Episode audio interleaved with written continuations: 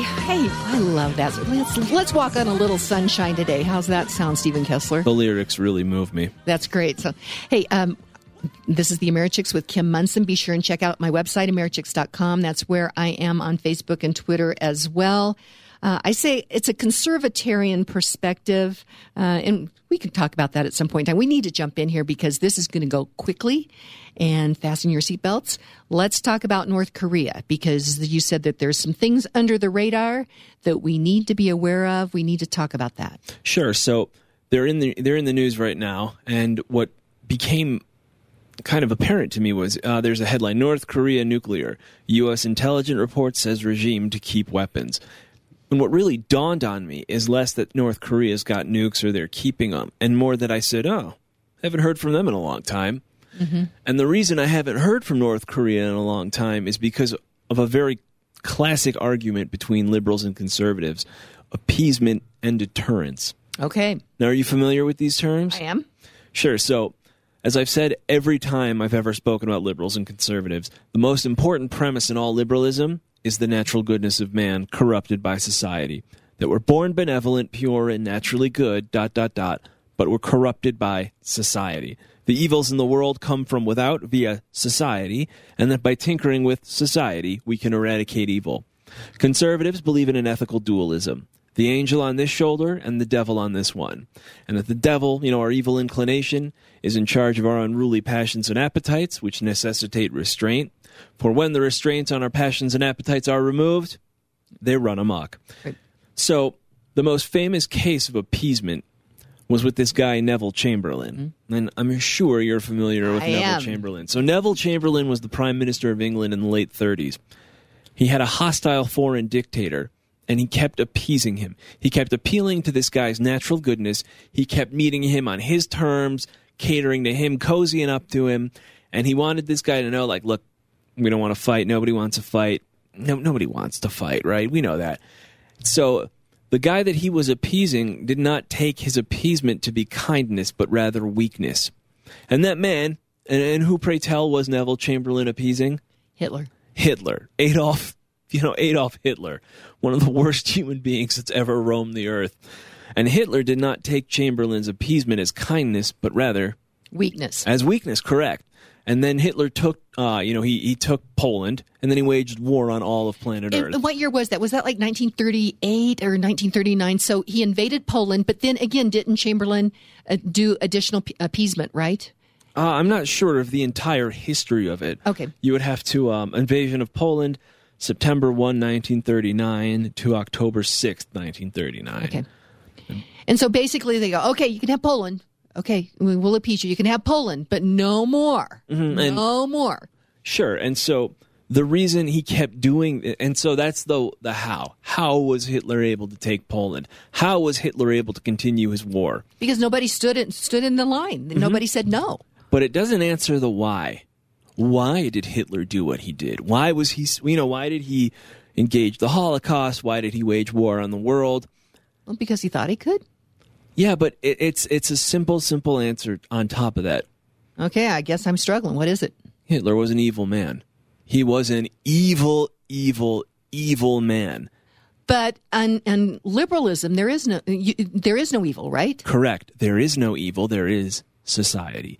And so the conservatives understood this differently, that Hitler was one evil SOB, that he was one of the most evil human beings that have ever roamed the earth, and that evil is not introduced from without.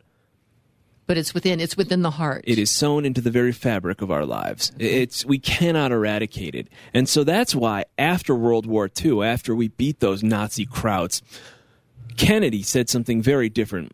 John F. Kennedy, may he rest in peace, said the following of our interactions with the Soviets: we mustn't dare tempt the Soviets with weakness.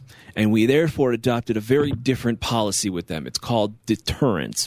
We hit the gym. We built up our muscles. We walked around with our shirts off. And we let everyone in the world know that if push comes to shove, we will fight, and we are here. And so that's what the... This was JFK. Yeah. John F. Kennedy, liberal Democrat, may he rest in peace. He understood, quite simply, that you cannot appease evil, that evil is real, and that no amount of nice, playing nice and cozying can ever eradicate it.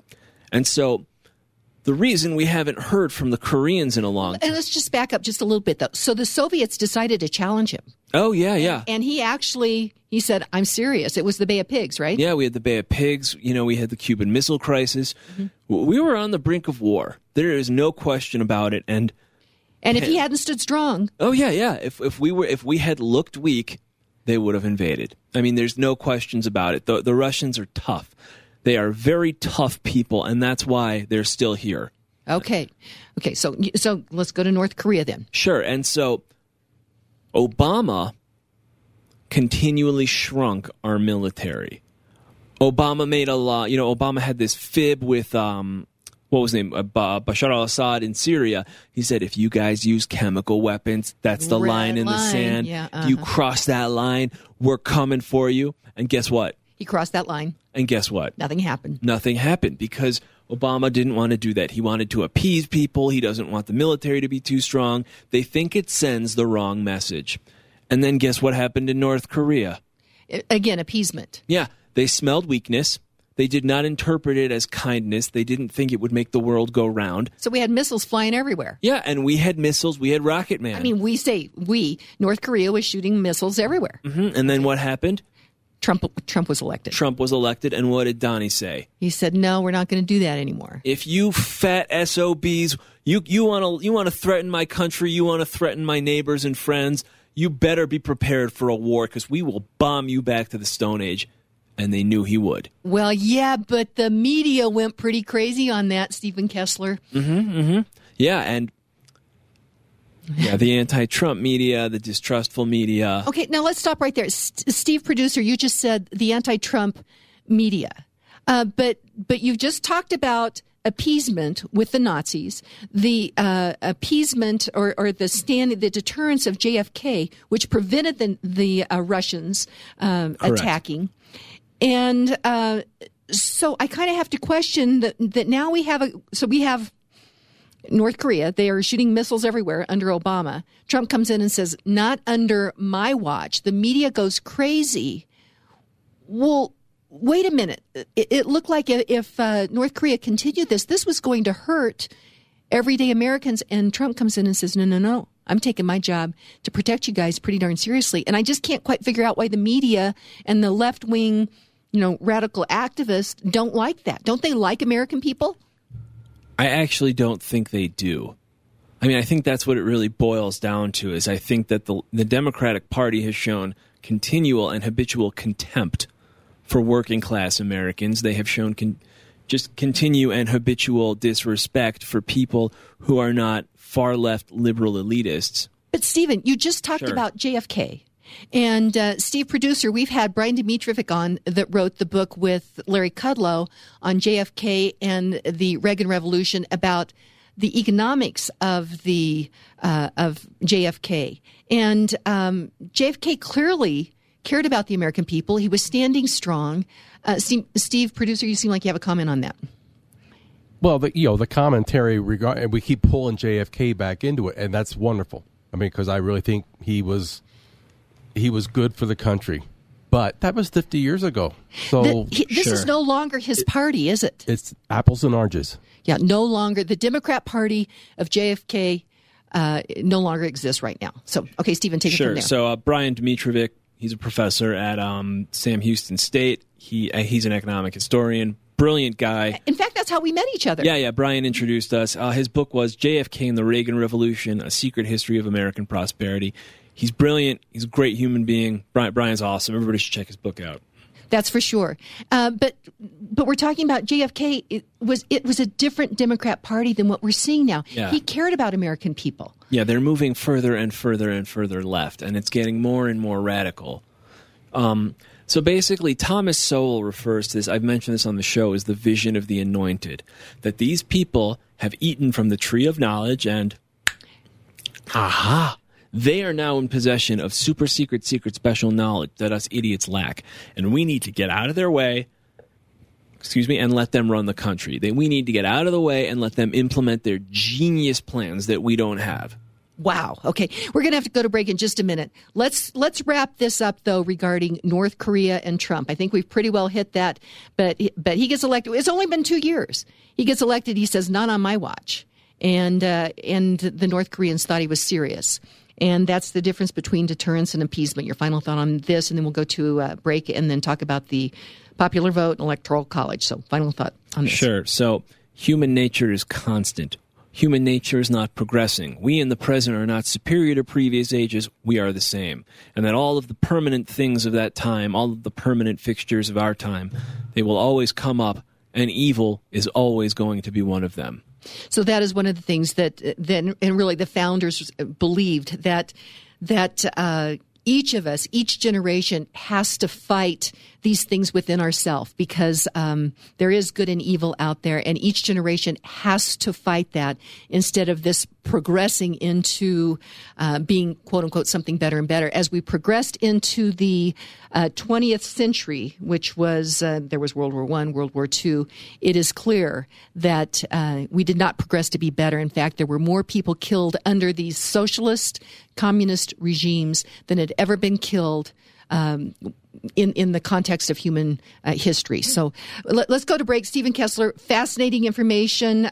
You have your PhD, higher education from University of Rochester. You are an accomplished author. You are published in a number of different places. One of the number one places is the Vogelin View. That's VOEGLIN View.com. But a great place that people can get all that information is your LinkedIn page, which is Steven, S-T-E-V-E-N, Kessler. We're going to go to break. There's this, it is Senate Bill 19042. And just to explain that, here in Colorado, if it is a bill that is being introduced by the Senate, it's going to say Senate Bill or SB, and then it's going to have the year. So in this case, it's Senate Bill 19, and then it's going to have a number. And that is 042. So SB 19042, it is this bill that's working its way through the legislature regarding changing basically Colorado from having our electoral votes and saying that all of our electoral votes will go for the national popular vote, which I think really neuters the Electoral College. The Electoral College was something that was very brilliant, put into the U.S. Constitution. So we're going to talk about that when we come back with Steven Kessler.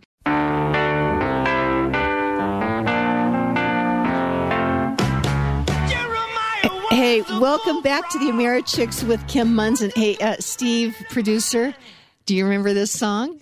Do you remember when this came out? 1970, either 70 or 71. 70. Yeah, 70. You and I both can remember that song. You weren't even close to born yet, Steven Kessler. No, I was not. But do you like that song? Yeah. Okay. I actually really like the era, too, the late 60s, early 70s. Yeah, okay. So, well, now that we got that out of the way, let's jump into something very serious.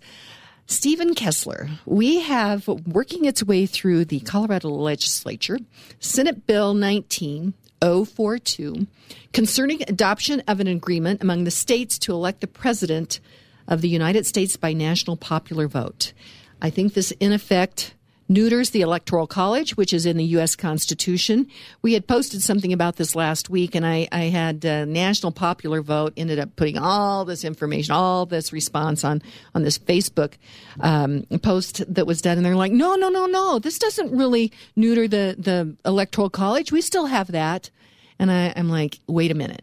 This really does. And it basically makes the decision on who is elected to president and puts it in the big population centers in Los Angeles, Chicago, New York. And my gosh, those states have been doing a really fine job with making sure that the everyday individual is thriving and prospering. So I see danger. What's your thoughts? Sure. So my thought is there's a popular phrase called Trump derangement syndrome. And if you're on the internet enough, you'll see it. It's the fact that Trump, I don't know what it is about Trump, but he pushes people's buttons. He's pretty good at it. Yeah, I've never seen anyone quite so good at getting under people's skin. I mean, he is a genius level provoker. Well, but the thing about it is he's provoking the elites. Sure. Because I think he genuinely cares about everyday individuals. And this national popular vote, in essence, takes away the voice of, quote unquote, the minority. The Electoral College was put in the Constitution in essence, to protect the minority, to protect them from the mob of the majority, where 51% can say, hey, we're going to vote and take all your stuff. Yeah, sure. Federalist number 10 as well as Federalist 51 are two really common ones. But what I want to say is I want to read a quote from the Right Honorable Edmund Burke. Burke was the original conservative, the founder of the movement, and he didn't really formally found it like it was a club or anything, but he's the guy. If you really want to know what it means to be a conservative, you just follow up on Edmund Burke's work. And in his most famous book, Reflections on the Revolution in France, written in 1790, he said the following: "Wise men will apply their remedies to vices, not to names, to the causes of evil which are permanent, not to the occasional organs by which they act, and the transitory modes in which they appear." And what Burke meant was don't enact a permanent solution for a temporary problem. And that's what these people are doing right now. They're trying to fundamentally alter the way we elect our presidents and the way our country runs in the short term, without recognizing that it could have a very bad long-term consequence. At some point, these very rules they're trying to rig to favor themselves, can come back to hurt them. Well, and there's so much in that, but the fact that it's so unconstitutional, I mean, there's this whole progressive movement is stomping all over the Constitution, but the Constitution, the U.S. Constitution, put in place a kind of a social construct between government and the individual that has allowed everyday individuals to thrive and prosper like it's never been seen before in human history. I was thinking about Venezuela. I saw a picture the other day of people lined up waiting for food in Venezuela. And 50 years ago, Venezuela was a thriving country. And wealthy. Yeah, and people say it can't happen here. It can happen here if we don't make sure that we take care of the things that has made it possible for everyday individuals to thrive and prosper. It can happen here. And interestingly enough, I think the Electoral College is one of those really important constructs. Now, you've got your PhD in higher education, Stephen. There has been a movement on college campuses for years to try to get rid of the Electoral College. And I could never quite put my brain around it. But in a way, I almost feel that they've been working on this, not just because Trump has been elected, but they've been working on this for a while. Sure. Basically, they get frustrated that people in Montana, the academy, they really look down on regular people. They think the academy. Yeah, the university, these people in the ivory tower. I had a graduate school professor who used to talk about redistributing wealth a lot from big business. And then I would say, well, business is really unstable. We always have to pump money into the business. Why not, instead of big business, we take it from the most stable profession I can think of, tenured professors. Did you get an F in the class? No, but the professor went, I'll never forget it. She then, like a turtle retreating into her shell, she crossed her arms and slouched her posture and went, oh no, well, I don't want that. And then I said, suddenly now that it's coming out of your pocket, you don't want to redistribute wealth? And she said, no. And then she changed the subject real quickly. Wow. And so the bottom line is that these people tend to have no skin in the game. And when you have no skin in the game, it's no skin off your back. And that these policies, these far-left policies, places like Los Angeles, New York, Chicago, the whole West Coast in these large metropolitan areas, they're going to be able to dominate smaller rural areas. The people of Southern California will be dictating what the people of rural North Dakota are doing with their lives. And that's what it's all about. It's all about telling these people, these idiots who are in their way, get out. It's flyover country. Sure, yeah. Who there's this huge disdain for. Mm-hmm, yeah. And so what that means is these population centers will then make the decision on how much to take away from the people in flyover counties so that they can continue the policies that they have been putting through in Los Angeles, San Francisco, Chicago, and New York. And they really, really don't work. And we don't have a lot of time, but New York... My home state. Your home state. It was very tragic that they just passed this abortion bill. Oh. And so And if you don't know what happened, and that was just last week in New York, they passed a bill that said that there could be late-term abortions, and if the baby was born alive, that the baby could be killed. I mean, and then they lit up, was it the Empire State Building? They lit up some large building, maybe the Chrysler Building, something pink to support this. And so, in essence, then, I mean, you take this national popular vote, and that is going to be taking money. They can vote to take money from the people in flyover country to actually pay for the stuff, the decisions that they're making there, which is totally against federalism. Yeah. That's like the entire thrust of federalism. And federalism means that each state basically is more sovereign. You know what? Steven Kessler, we're just about out of time. Sure. There's so many things I wanted to... So you've got to come back next month, okay? Sure, yeah. There's in Russell Kirk's The Roots of American Order, which is a brilliant, brilliant book of his. He talks about federalism, if you want to Google it. Okay, and federalism was really the idea that states generally were pretty much sovereign. You would make... It was an experiment. Each state could generally make their own decisions on how to govern themselves as long as it didn't go against the U.S. Constitution. Mm-hmm. And that's why this SB 19042 right here in Colorado is so dangerous, is because it stomps all over the U.S. Constitution and the Electoral College. So make sure that you go and read it, understand it, and be talking with your friends and family and understand why it is a bad idea. We have to know why we believe what we believe. Steven Kessler, when you're in studio with us. Federalist 10, Federalist 63, and Federalist 51. I highly recommend those three Federalist papers. Okay, so that's your homework. And speaking of that, I forgot to mention it, Vino and Veritas, that I'm partnering with Dr. Tom Cranowitter. We're doing a study of the Federalist Papers. Our first one was just this last Monday night. We're going to be going through the whole thing in 2019. If you want more information, email me, kim@americhicks.com. I love hearing from you. So let's finish up the show here. Alexander Hamilton in 1788 said the Republican principle demands that the deliberate sense of the community should govern the conduct of those to whom they entrust the management of their affairs, but it does not require an unqualified compliance to every sudden breeze of passion or to every transient impulse which the people may receive from the arts of men who flatter their prejudices to betray their interests. Kind of made me think of SB 19042. So, hey, today, read great books, think good thoughts, listen to beautiful music, communicate and listen well, live honestly and authentically, strive for high ideals, and like Superman, stand for truth, justice, and the American way. This is the AmeriChicks with Kim Munson. Same time tomorrow. Have a great day.